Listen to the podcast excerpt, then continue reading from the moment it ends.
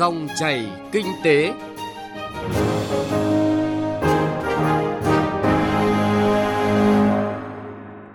Các biên tập viên Ngọc Diệu và Thành Trung rất vui được gặp lại quý vị và các bạn trong dòng chảy kinh tế trên kênh thời sự VV1 của Đài Tiếng nói Việt Nam. Chương trình hôm nay thứ ba ngày mùng 10 tháng 11 có những nội dung chính sau đây.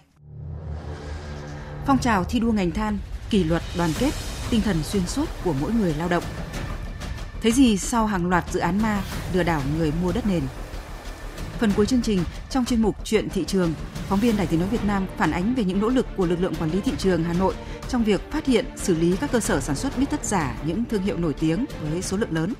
Bây giờ trước hết là một số thông tin kinh tế nổi bật. Tiết kiệm được trên 6.700 tỷ đồng một năm nhờ dịch vụ công trực tuyến. Đây là thông tin được Bộ trưởng, chủ nhiệm Văn phòng Chính phủ Mai Tiến Dũng cho biết trong phiên trả lời chất vấn đại biểu Quốc hội hôm qua khi đánh giá những tín hiệu tích cực trong công tác cải cách hành chính, đơn giản hóa các thủ tục. Sau hơn 9 tháng kể từ ngày khai trương, Cổng Dịch vụ Công Quốc gia đạt mốc hơn 1.000 dịch vụ công. Chính phủ vừa ban hành Nghị định số 132-2020 quy định về quản lý thuế đối với doanh nghiệp có giao dịch liên kết, trong đó quy định cụ thể về đối tượng áp dụng và cách xác định đối tượng có giao dịch liên kết. Đối tượng áp dụng của nghị định này là tổ chức sản xuất, kinh doanh hàng hóa, dịch vụ nộp thuế thu nhập doanh nghiệp có phát sinh giao dịch với các bên có quan hệ liên kết. Các bên liên kết có các trường hợp như một doanh nghiệp nắm giữ trực tiếp hoặc gián tiếp ít nhất 25% vốn góp của chủ sở hữu của doanh nghiệp kia. Cả hai doanh nghiệp đều có ít nhất 25% vốn góp của chủ sở hữu do một bên thứ ba nắm giữ trực tiếp hoặc gián tiếp. Hoặc một doanh nghiệp là cổ đông lớn nhất về vốn góp của chủ sở hữu và nắm giữ trực tiếp hoặc gián tiếp ít nhất 10% tổng số cổ phần của doanh nghiệp kia. Với nguồn cung văn phòng cao cấp tiếp tục bị hạn chế trong khi nhu cầu thị trường luôn duy trì ở mức ổn định, hiện tượng doanh nghiệp gặp khó khăn khi tìm kiếm mặt bằng văn phòng hạng A tại khu vực trung tâm Hà Nội ngày càng rõ nét hơn. Theo báo cáo thị trường bất động sản quý 3 năm 2020 của Savills Việt Nam, tổng nguồn cung văn phòng cho thuê tại Hà Nội đạt khoảng 1,9 triệu mét vuông. Bộ Tài chính cho biết tổng thu cân đối ngân sách nhà nước 10 tháng năm nay đạt 1.137,3 nghìn tỷ đồng, bằng 75,2% dự toán, giảm 10,3% so với cùng kỳ năm ngoái. Đại diện vụ tài chính các ngân hàng và tổ chức tài chính thuộc Bộ Tài chính cho biết, tính đến cuối tháng 9 năm 2020, quy mô thị trường trái phiếu doanh nghiệp đạt khoảng 13% GDP của năm 2019, tăng 2,15% so với cùng kỳ năm ngoái, vượt mục tiêu đề ra đến năm 2020 tại lộ trình phát triển thị trường trái phiếu giai đoạn 2017-2020 và tầm nhìn đến 2030. Bộ Tài chính vừa đề xuất Thủ tướng Chính phủ cho phép dừng cấp, xác nhận tờ khai nguồn gốc đối với ô tô, mô tô, xe hai bánh gắn máy nhập khẩu. Thay vào đó, sẽ chỉ sử dụng tờ khai hải quan điện tử làm căn cứ để xác định phương tiện hoàn thành thủ tục nhập khẩu. Thời điểm dừng cấp xác nhận tờ khai nguồn gốc và sử dụng tờ khai điện tử dự kiến từ mùng 1 tháng 1 năm 2021. Theo số liệu cập nhật, kim ngạch xuất khẩu rau quả của nước ta trong tháng 10 vừa qua đạt khoảng 219 triệu đô la Mỹ, lũy kế 10 tháng của năm 2020 đạt 2,71 tỷ đô la Mỹ so với cùng kỳ năm ngoái giảm 12,95%. Dự báo trong năm nay, xuất khẩu rau quả có thể sụt giảm khoảng 10% so với năm ngoái. 10 tháng năm nay, kim ngạch xuất khẩu hàng dệt may đạt 24,76 tỷ đô la Mỹ, giảm 9,3% so với cùng kỳ năm ngoái. Nguồn cung nguyên phụ liệu bị đứt gãy, thị trường xuất khẩu gián đoạn, đơn hàng giảm mạnh là những khó khăn của ngành dệt may do tác động của dịch Covid-19. Mặc dù thời điểm này đã có dấu hiệu phục hồi, song ngành dệt may khó có thể cán đích kim ngạch xuất khẩu 42 tỷ đô la khi chỉ còn chưa đầy 2 tháng nữa là kết thúc năm nay. So với tháng trước, lãi suất gửi tiết kiệm online tháng 11 tại các ngân hàng thương mại đã được điều chỉnh giảm. Tiền gửi tiết kiệm hình thức trực tuyến cao nhất hiện nay đang ở mức 7,65% một năm.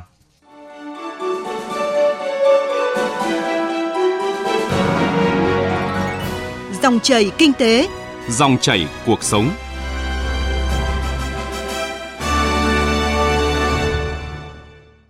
Thưa quý vị và các bạn, cách đây tròn 84 năm, cuộc tổng bãi công của hơn 3 vạn thợ mỏ bắt đầu từ Cẩm Phả vào đêm 12, dạng sáng ngày 13 tháng 11 năm 1936 đã đi vào lịch sử dân tộc và trở thành ngày truyền thống công nhân vùng mỏ, truyền thống ngành than. Khẩu hiệu của công nhân mỏ ngày ấy, kỷ luật, đồng tâm, chúng ta nhất định thắng, trở thành phương châm hành động, phong trào thi đua xuyên suốt của người lao động ngành than, tích cực thi đua sáng tạo vì mục tiêu xây dựng tập đoàn phát triển bền vững là một trong ba trụ cột đảm bảo an ninh năng lượng quốc gia. Thực tế, các phong trào thi đua yêu nước của Tập đoàn Than và Khoáng sản Việt Nam giai đoạn 5 năm vừa qua, 2016-2020 đã cho thấy rõ điều này. Ghi nhận của phóng viên Nguyên Long. Nhìn lại giai đoạn từ năm 2016 đến năm 2020, do tác động tiêu cực của suy giảm kinh tế thế giới, của thiên tai dịch bệnh đã ảnh hưởng không nhỏ đến hoạt động của Tập đoàn Công nghiệp Than khoáng sản Việt Nam TKV. Sức tiêu thụ than và các sản phẩm khoáng sản có thời điểm giảm mạnh cả về sản lượng và giá bán. Song nhờ có được những quyết sách kịp thời gắn với tinh thần thi đua lao động sáng tạo, kỷ luật và đồng tâm của hơn 96.000 cán bộ công nhân viên trong 5 năm qua, Tập đoàn Công nghiệp Than khoáng sản Việt Nam đã sản xuất và tiêu thụ đạt hơn 205 triệu tấn than, đáp ứng nhu cầu than cho nền kinh tế. Nộp ngân sách nhà nước đạt hơn 84.500 tỷ đồng. Năng suất lao động tăng bình quân 12% một năm. Tốc độ tăng tiền lương bình quân cho người lao động đạt 9,2% một năm. Các phong trào thi đua của ngành than luôn được đánh giá cao, tạo dấu ấn và mang bản sắc riêng. Có thể kể đến một số phong trào thi đua tiêu biểu. Thứ nhất đó là phong trào thi đua hoàn thành toàn diện kế hoạch sản xuất kinh doanh trong toàn tập đoàn TKV. Hàng năm, với từng điều kiện, hoàn cảnh thực tế, TKV xác định rõ nhiệm vụ trọng tâm cấp bách để đề ra mục tiêu, khẩu hiệu cũng như biện pháp tổ chức phong trào thi đua một cách cụ thể, thiết thực như thời điểm cuối năm 2018 và năm 2019, trước nhu cầu sử dụng than khoáng sản, điện, vật liệu nổ công nghiệp tăng cao, đặc biệt là nhu cầu than cho các nhà máy nhiệt điện tăng đột biến, TKV đã phát động phong trào thi đua đột xuất, chiến dịch 90 ngày đêm, được các đơn vị tích cực hưởng ứng qua đợt thi đua đã đáp ứng đủ than, điện, các sản phẩm khoáng sản, hóa chất cho các hộ tiêu thụ trong nước và tăng xuất khẩu với giá tốt, góp phần đảm bảo an ninh năng lượng quốc gia và mang lại hiệu quả kinh doanh cao cho tập đoàn. Thứ hai là phong trào thi đua lao động sáng tạo, giành năng suất kỷ lục, năng suất dẫn đầu tập đoàn. Đây là phong trào thi đua chuyên đề, thể hiện rõ nét sắc thái riêng, tiêu biểu trong các phong trào thi đua của tập đoàn. Từ một phong trào thi đua trong lĩnh vực khai thác than đã từng bước lan tỏa và phát triển sang các lĩnh vực khác như khoáng sản, luyện kim, khoan thăm dò địa chất, được người lao động tự giác và tích cực hưởng ứng. Trong 5 năm qua, đã có hơn 21.300 sáng kiến được công nhận, có hơn 19.300 sáng kiến được đưa vào áp dụng mang lại hiệu quả, giá trị làm lợi toàn TKV là hơn 2.550 tỷ đồng – đã có 123 cán bộ công nhân được Tổng Liên đoàn Lao động Việt Nam tặng huy hiệu lao động sáng tạo và nhiều tập thể cá nhân đạt các giải cao trong Hội thi sáng tạo khoa học công nghệ Việt Nam Vifotech. Qua phong trào thi đua này, năng suất lao động mới của các tổ đội đào lò, khai thác than lò chợ, tổ máy xúc, tổ máy khoan, tổ xe ô tô vận chuyển trên khai trường mỏ liên tục được xác lập. Trong 5 năm qua, đã có 250 lượt tổ đội đạt và vượt mức năng suất tập đoàn giao hàng năm. Thứ ba là các phong trào thi đua chăm lo đời sống vật chất tinh thần cho người lao động, với mong muốn người lao động có thu nhập ngày càng cao hơn, được chăm lo tốt hơn để họ yên tâm gắn bó với nghề và gắn bó với đơn vị. Đồng thời, với phong trào thi đua xây dựng đời sống văn hóa khu dân cư mỏ, chăm sóc sức khỏe, cải thiện điều kiện làm việc, ăn ở đi lại cho công nhân mỏ. Bắt đầu từ năm 2017, tập đoàn lựa chọn tôn vinh những công nhân đạt thành tích cao trong phong trào thi đua, lao động giỏi, thu nhập cao, là những công nhân có thu nhập tiền lương trên 300 triệu đồng một năm. Nếu như năm đầu tiên chỉ có 46 công nhân có mức lương từ 300 triệu đồng trở lên, thì đến năm 2019 đã có 2.853 công nhân đạt mức tiền lương này – trong đó có nhiều công nhân đã đạt mức lương trên 400 triệu và trên 500 triệu đồng một năm. Tiêu biểu là ở các công ty than Hà Lầm, Mạo Khê, Nam Mẫu, Uông Bí, Vàng Danh. Năm 2018, tập đoàn tiếp tục đổi mới phát động phong trào thi đua đạt danh hiệu quản đốc giỏi. Ngoài ra, từ năm 2019, TKV triển khai phong trào thi đua bầu chọn người lao động tiêu biểu xuất sắc hàng quý và đến nay phong trào này đã lan tỏa rộng khắp trong toàn tập đoàn. Đáng chú ý, phong trào thi đua đạt danh hiệu thợ giỏi được TKV duy trì tổ chức nhiều năm qua và đã trở thành ngày hội đua tài, thu hút đông đảo người lao động hưởng ứng tham gia. Phong trào thi đua này đã tạo điều kiện cho người lao động thể hiện, chứng minh năng lực, trình độ tay nghề cao của mình. Trong 5 năm qua, đã có 706 công nhân đạt danh hiệu thợ giỏi, thợ giỏi xuất sắc cấp tập đoàn. Ngoài ra, TKV còn thực hiện hàng loạt các phong trào thi đua khác trong hoạt động của ngành, như thi đua thực hiện đề án tái cơ cấu nhằm nâng cao hiệu quả hoạt động của tập đoàn. Phong trào thi đua đảm bảo tiến độ chất lượng công trình các dự án đầu tư, các công trình quan trọng. Phong trào thi đua hoàn thành kế hoạch tuyển sinh lao động học các nghề mỏ hầm lò, vân vân. Giai đoạn 2020-2025, Tập đoàn Công nghiệp Than khoáng sản Việt Nam TKV đặt mục tiêu phấn đấu đưa tổng doanh thu và nộp ngân sách tăng bình quân 5% một năm, đảm bảo đủ việc làm cho người lao động với thu nhập bình quân cũng như năng suất lao động tăng từ 5 đến 7% một năm. Để làm được điều này, TKV xác định thi đua lao động sáng tạo, kỷ luật và đồng tâm mang yếu tố quyết định. Trên cơ sở gắn phong trào thi đua với giải quyết các mục tiêu quản lý nhằm phát triển, nâng cao hiệu quả hoạt động của tập đoàn gắn phong trào thi đua với công tác phát triển nguồn nhân lực, chăm lo tốt nhất đến đời sống vật chất, tinh thần của người lao động.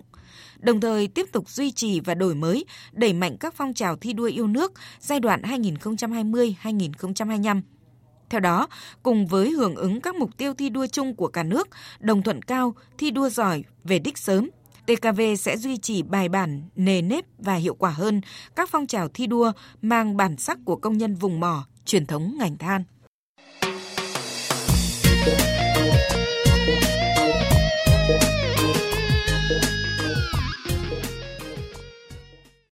Thưa quý vị và các bạn, sau các tỉnh Đồng Nai, Bà Rịa Vũng Tàu và thành phố Hồ Chí Minh,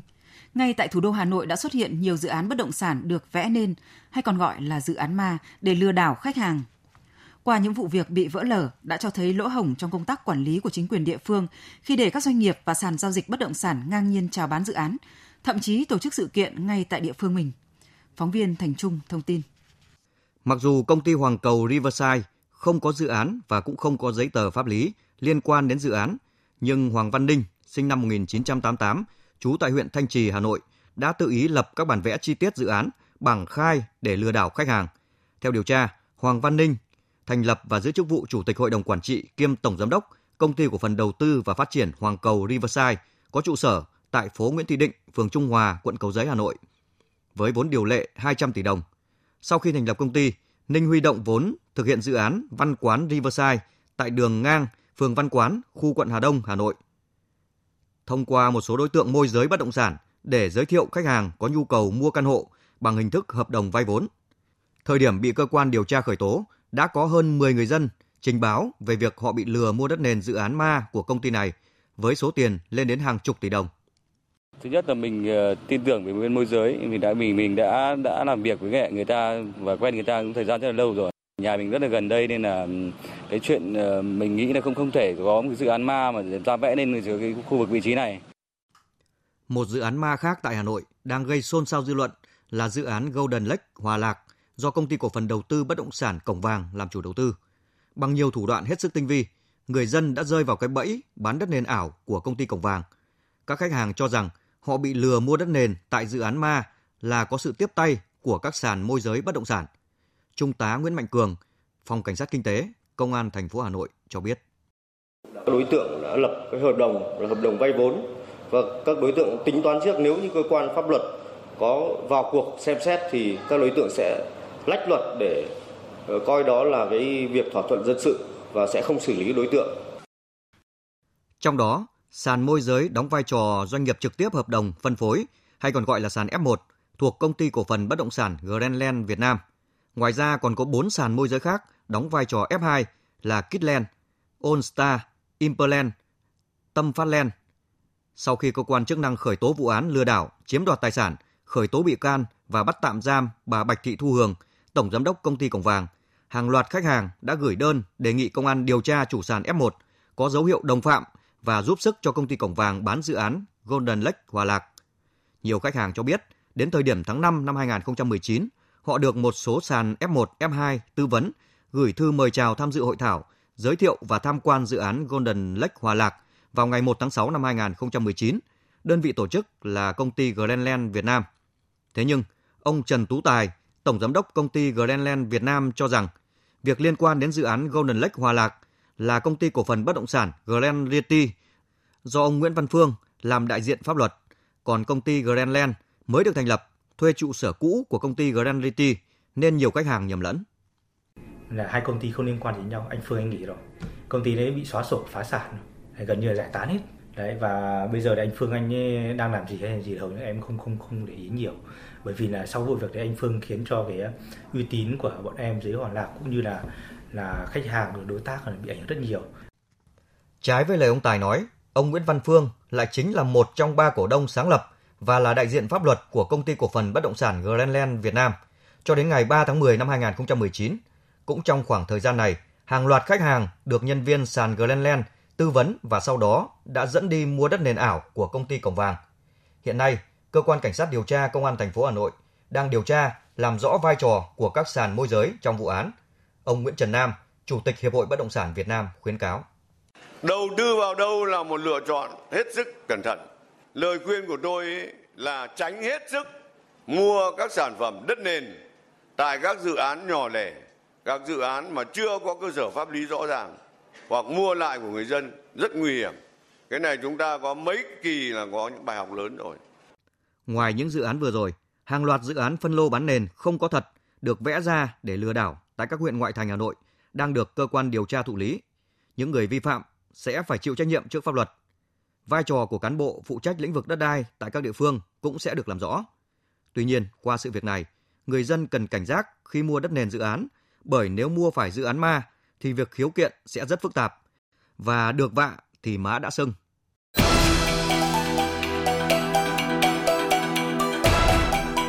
Chuyện thị trường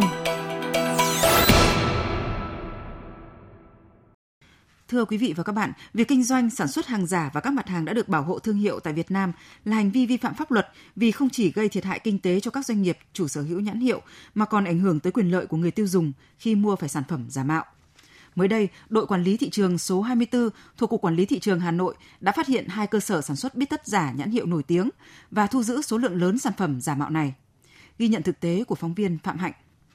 Tại thời điểm kiểm tra, dây chuyền sản xuất bít tất của Chu Xuân Hiểu, thôn Minh Khai, xã La Phù, huyện Hoài Đức, Hà Nội đang chạy hết công suất. Sản phẩm là nhiều bít tất, trong đó có cả loại bít tất mang thương hiệu Uniqlo cũng đang được trực tiếp sản xuất tại đây, nhưng chủ cơ sở không xuất trình được hợp đồng gia công hay bất cứ giấy tờ hợp pháp nào với thương hiệu này. Chu Xuân Hiểu khai nhận. Ra thị trường thấy có thì mình, mình không biết đây là, là của Uniqlo là của hãng nên ờ, mình có về nhìn thấy mẫu mình về mình làm mà mình chỉ thấy, thấy mua ngoài chợ thì nó có thì mình cầm về mình làm thôi. Lời khai của chủ cơ sở sản xuất bít tất giả là vậy. Tuy nhiên, theo cơ quan chức năng, thực tế hoàn toàn khác vì trong quá trình hoạt động, cơ sở luôn tìm đủ mọi cách để che giấu hành vi vi phạm. Theo quan sát, thậm chí cơ sở sản xuất bít tất giả này còn bố trí xưởng sản xuất ở một nơi, còn thuê gia công, đóng gói, gắn mác giả ở một hộ dân khác. Tại hộ dân này, cơ quan chức năng thu giữ số lượng lớn tem mác bằng giấy được in nhãn có chữ Uniqlo khi gắn nhãn mác này thì coi như hoàn tất công đoạn cuối cùng trong quá trình sản xuất hàng giả. Tiếp tục kiểm tra thêm một cơ sở sản xuất cũng tại xã La Phù, huyện Hoài Đức, lực lượng quản lý thị trường đã bắt quả tang hành vi gia công số lượng lớn tất giả mạo một thương hiệu nổi tiếng. Tại đây, chủ cơ sở Nguyễn Tất Thắng khai nhận thuê công nhân và chỉ thực hiện công đoạn hấp, sấy, đóng gói thuê cho một cơ sở ở ngoại tỉnh. Em quen trên mạng thì người ta nhờ em gia công là hấp sấy, em nhận và em hấp sấy, rồi đóng thành ghim thành đôi để giả người ta thôi. Em tính tiền tính đôi ăn tiền. Việc chia nhỏ các công đoạn sản xuất hàng giả thực chất là một chiêu thức tinh vi để trốn tránh sự kiểm soát của cơ quan chức năng. Ông Đặng Ngọc Huân, Phó đội trưởng đội quản lý thị trường số 24, Cục Quản lý thị trường Hà Nội khẳng định hoạt động rất tinh vi, đóng cửa kín sản xuất trong nhà và khi sản phẩm đã thành phẩm thì có xe vào đưa các tỉnh tiêu thụ chứ không công khai như các cơ sở sản xuất bình thường khác mà thực tế thu giữ tại hai địa điểm trên là số lượng rất lớn các loại tất đã được bảo hộ. Cơ quan chức năng ước tính nếu không bị triệt phá, sẽ có hàng trăm ngàn đôi tất giả thương hiệu lớn tuồn ra ngoài thị trường mỗi tháng từ hai cơ sở này. Vâng thưa quý vị và các bạn, thời điểm cuối năm, việc sản xuất hàng giả, hàng nhái, hàng kém chất lượng trở nên phức tạp hơn. Để bảo vệ người tiêu dùng, lực lượng quản lý thị trường Hà Nội đang phối hợp với các ban ngành chức năng đẩy mạnh công tác kiểm tra, kiểm soát để kịp thời phát hiện và xử lý các trường hợp vi phạm trên địa bàn. Đến đây thì thời lượng của dòng chảy kinh tế hôm nay cũng đã hết. Chương trình do biên tập viên Thành Trung và nhóm phóng viên kinh tế thực hiện. Cảm ơn quý vị và các bạn đã quan tâm theo dõi.